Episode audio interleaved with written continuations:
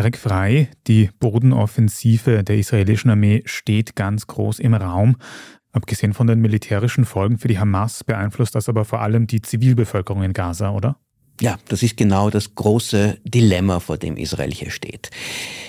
Je härter man gegen die Hamas vorgeht, die sich ja inmitten der palästinensischen Bevölkerung bewegt, desto mehr zivile Opfer wird es geben, was nicht nur für Israel auch ein moralisches Problem ist, sondern auch ein riesiges Problem für sein öffentliches, weltweites Ansehen und letztlich auch für seine internationale Politik, weil von den USA und von Europa immer stärker der Druck werden wird, ihr müsst aufhören, wenn die Zahl der zivilen Opfer unter den Palästinensern steigt.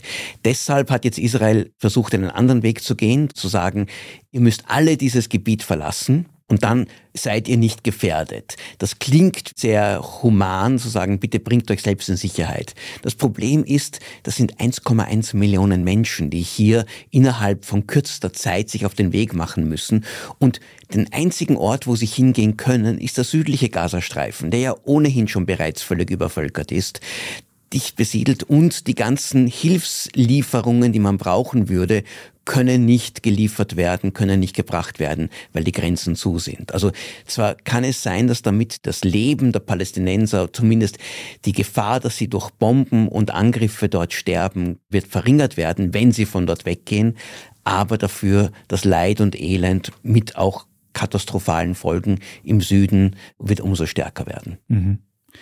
Man hört ja dort jetzt schon sehr schlimme Berichte von den Menschen, die eben in den Süden von Gaza flüchten müssen, dass die humanitären Bedingungen da extrem schlecht sind, dass es keinen Strom gibt, kein Wasser, dass die Krankenhäuser zum Erliegen kommen.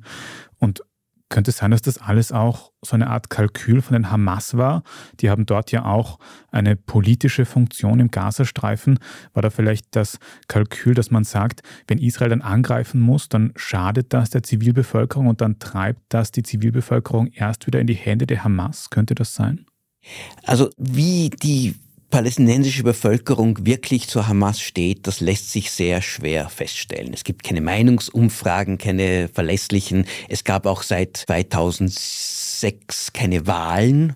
Und diese Menschen, die heute dort sind, sehr viele sind doch danach erst geboren, weil so viel Jugend dort ist und die Geburtenrate so hoch ist, dass die Palästinenser immer noch glauben vielleicht, dass die Hamas sie schützen kann, erscheint absurd, weil es ja genau nicht die Israelis waren, die diesen Konflikt jetzt begonnen haben, sondern die Hamas, indem sie über die Grenze ging und 1300 und mehr Israelis brutal abgeschlachtet haben, im absoluten Wissen, dass Israel zurückschlägt.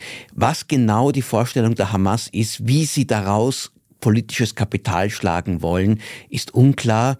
Vielleicht haben sie auch einfach nur gedacht, es gibt ja nicht nur den Gazastreifen, es gibt auch das Westjordanland, wo ja noch einmal deutlich mehr Palästinenser leben. Und der Gedanke ist, wenn wir praktisch zeigen, wie sehr wir die Israelis hier ihnen die Schwäche Israels vorführen können, desto mehr werden wir zu Helden und desto schwächer wird die Fatah. Das ist die moderatere palästinensische Partei, die die Autonomiebehörde im Westjordanland bestimmt. Aber dass sich die Bevölkerung im Gazastreifen jetzt wirklich von der Hamas abwendet, wenn die weiterhin eine politische Rolle spielt, ist nicht zu erwarten. Solange die Hamas etwas zu sagen hat, kann sie auch jeden Dissens unterdrücken, kann sie auch diese Indoktrination, die sie seit Jahren betreibt, auch fortführen. Und die Verzweiflung über israelische Militärschläge, über das Elend, das dadurch auch verursacht wird, tut sehr wohl auch die Radikalisierung vorantreiben. Und es kann gut sein, dass am Ende vielleicht weniger die Hamas, aber auch andere radikale Kräfte wie der islamische Dschihad noch als politische Gewinner aussteigen.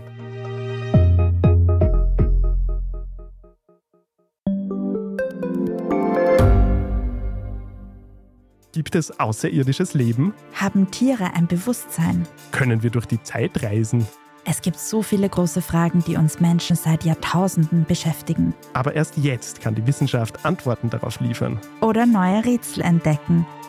Ich bin Tanja Traxler. Und ich bin David Rennert. Im Standard-Podcast Rätsel der Wissenschaft gehen wir großen Fragen der Menschheit auf die Spur. Wir fragen Wissenschaftlerinnen, was in schwarzen Löchern passiert. Wo die Aliens bleiben. Und die Fusionskraftwerke. Und wo die Mathematik an ihre Grenzen stößt.